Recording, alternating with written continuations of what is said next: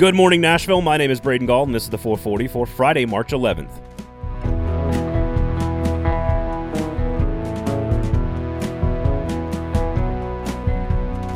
Coming up on the show today, what everybody should be rooting for in the SEC tournament and on Selection Sunday. We hear from Jeremy K. Gover and the one thing that Nashville Predators fans need to know about the Filip Forsberg contract negotiations. Nashville SC is back on the pitch on Saturday evening, but we begin with yet another giant roster decision from Jon Robinson and the Tennessee Titans. We, of course, are brought to you every single morning by the Kingston Group. BuildKG.com is the website. Make sure you check out their work. If you own a home and you're going to make any big decisions, it's pretty clear you need all the information. So talk to the folks at the Kingston Group. They are locally owned, they're award winning, and they've been successful in Nashville for over a decade for a reason. That's the Kingston Group, buildkg.com. Make sure you talk to them before you make any big financial decisions about your house, all right? Not only is the SEC tournament and selection Sunday this weekend, along with two huge Nashville Predators divisional games, all of which we will get to on the show today, but NFL free agency madness begins at noon on Sunday. There is always a flurry of roster churn that happens right before free agency. So far, the Titans have re signed Harold Landry to a huge contract and passed out some small one year deals to guys like Teair Tart and wide receiver Nick Westbrook-Ikhine. It also means clearing up cap space. And with the moves the Titans made on Thursday, the focus of getting younger and cheaper along the offensive line became crystal clear. The Titans parted ways with starting 12 year veteran Pro Bowl left guard Roger Saffold and right tackle Kendall Lamb. Moving on from Saffold will save the Titans $10.5 million on the salary cap. He's still due a couple of million this season. And letting Lamb go gives the team $3.1 million worth of space as well. Saffold will be 34 this summer and started 46 games for the Tennessee Titans since signing his big contract three years ago. He's been a huge part of the Titans' blue collar, run first physical identity on offense. And while this team had to get cheaper and younger along the offensive line, replacing his leadership and presence will not be easy.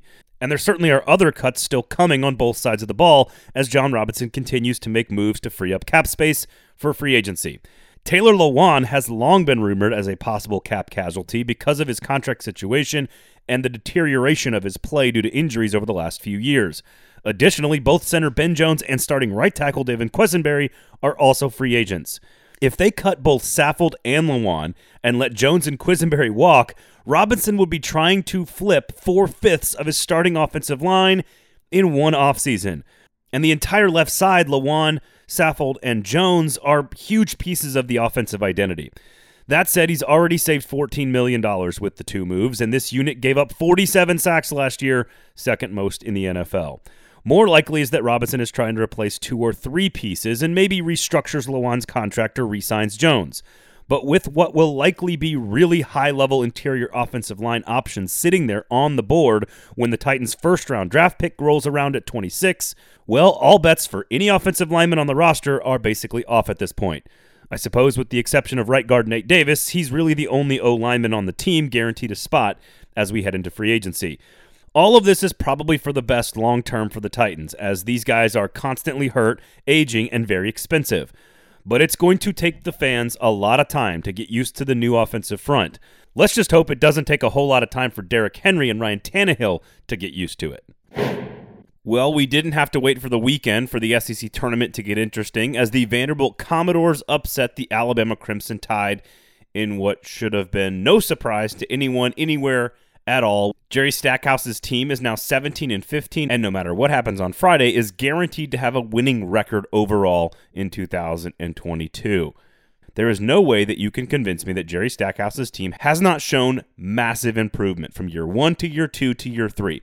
I am not suggesting that Jerry Stackhouse is a dominant force or will be able to recruit at a high enough level to maintain success in the SEC. But I do know that places like Vanderbilt basketball, where they have some built in advantages, where they could be good, like let's say Kentucky football, well, patience is the right approach. And it doesn't even matter what happens over the weekend on Friday, because outside of one other situation, which I'm going to explain to you in a minute, the Vanderbilt Commodores winning on Friday and any other time during the weekend is the number one story in the SEC. Again, outside of the other number one story that I'm going to tell you about in a second. The point is, no one should be surprised that Jerry Stackhouse beat Nate Oats on Thursday. As he said before the tournament, we're just focused on winning five straight.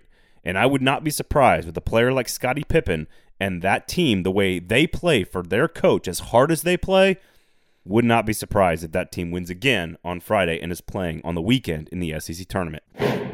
On Friday in the SEC tournament, the real guys get started, of course. The top four seeds Kentucky, Arkansas, Tennessee, and Auburn all in action on Friday. The, I guess the hope here is with as much separation from the top four and the rest of the conference, fans in general, SEC fans and fans of these teams, just have to be rooting for Arkansas and Auburn on one side of the bracket and Kentucky and Tennessee on the other side. In fact, a rubber match between Kentucky and Tennessee is something that we should all be rooting for as sports fans because not only is it going to decide a spot in the SEC championship game, but it also could decide a seed line for the Tennessee Volunteers. Kentucky is probably slotted in safely as a two, no matter what happens to them, unless they fall flat on their face on Friday. Same thing with Auburn as a one seed. They're probably slotted in as a one seed, regardless of what happens, unless again they fall flat on their face on Friday.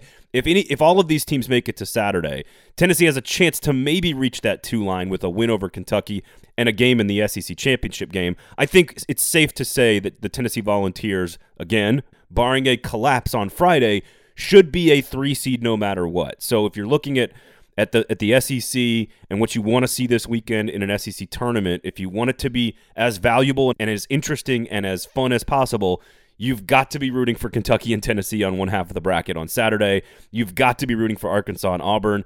And then if you go to Sunday, as long as it's Auburn, Kentucky, or Auburn, Tennessee, I think you're going to get a spectacular SEC championship game on Sunday. Auburn and Kentucky, of course, played that great game down on the plains. You've got Tennessee and Auburn. Tennessee with a win over the Tigers at home. They never played down at Auburn, so Auburn would be looking for revenge there. So a ton of drama this weekend in the SEC tournament, building up to Selection Sunday. As again, I think you can expect Auburn as a one, Kentucky as a two, Tennessee as a three. I think that's the way you need to look at this weekend. And if it shakes out like that on Selection Sunday, I think all three teams can be very happy with what they've accomplished, not only this season, but in the SEC tournament. While I know Tennessee fans want to beat Kentucky, and certainly it creates more vitriol inside of me than almost any other sports matchup I watch, just making sure that game takes place is the goal.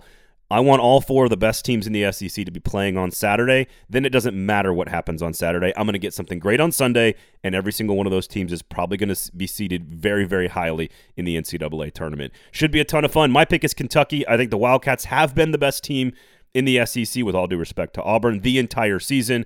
I think Kentucky's going to end up going furthest in the NCAA tournament. I think they are a national championship contender. It is one of John Calipari's most experienced teams. And if this Tennessee team can take them down on Saturday, more power to them. I think it's going to be a great weekend. I wish the games were in Nashville because I think when Kentucky and Tennessee play in Nashville and they're both very, very good, as we've seen, it is basically the best SEC basketball tournament games you'll ever watch. Unfortunately, it's in Tampa. Either way, Selection Sunday is here. The tournament is here. March Madness is here. It's going to be a ton of fun. Just no upsets on Friday, please. All right. Fresh off a critical win at home against the Ducks on Thursday evening at Bridgestone Arena, the Nashville Predators enter what could be the most important weekend of hockey of this entire regular season, with games against St. Louis and Minnesota on Saturday and Sunday. That's three games against playoff contenders in four days, a week before the trade deadline. And I asked Jeremy K. Gover on the Gold Standard podcast what is the number one thing that Nashville Predators fans need to consider about the Filip Forsberg contract negotiations? The one thing that people need to understand is that it would be a gigantic mistake to keep him but not sign him by the deadline. Yes, he obviously makes your team better. We've talked about that a hundred times over. Filip Forsberg makes your team better. There's no question about that. But do you really feel like you're set up for a Stanley Cup final run this year? That's the question you have to ask yourself. If you feel like you are, then maybe you roll the dice. And another thing I'm worried about, by the way, quick aside, is that David Poile is not getting any younger. And he's never won a Stanley Cup before. In all of his, it was 40, 50, whatever it is, years as a general manager in this league, he's never won a cup before. I'm not saying he would jeopardize the organization. I'm not saying that. But you do wonder if maybe he might push a little harder to acquire a Claude Giroux or a Phil Kessel or somebody like that to come in when it really might not matter at all, right? Anyway, long story short is they have to trade him if he's not signed by the deadline. They have to. It's irresponsible not to because of what you get back. We're not talking about a guy like a Ryan Johansen who like, oh yeah, he's having a good year this year. Look what you can get. This is a guy who over and over has proven that he can be a 65, 70 point player, that he can be as creative as the best of them, and who really is a linchpin in this offense.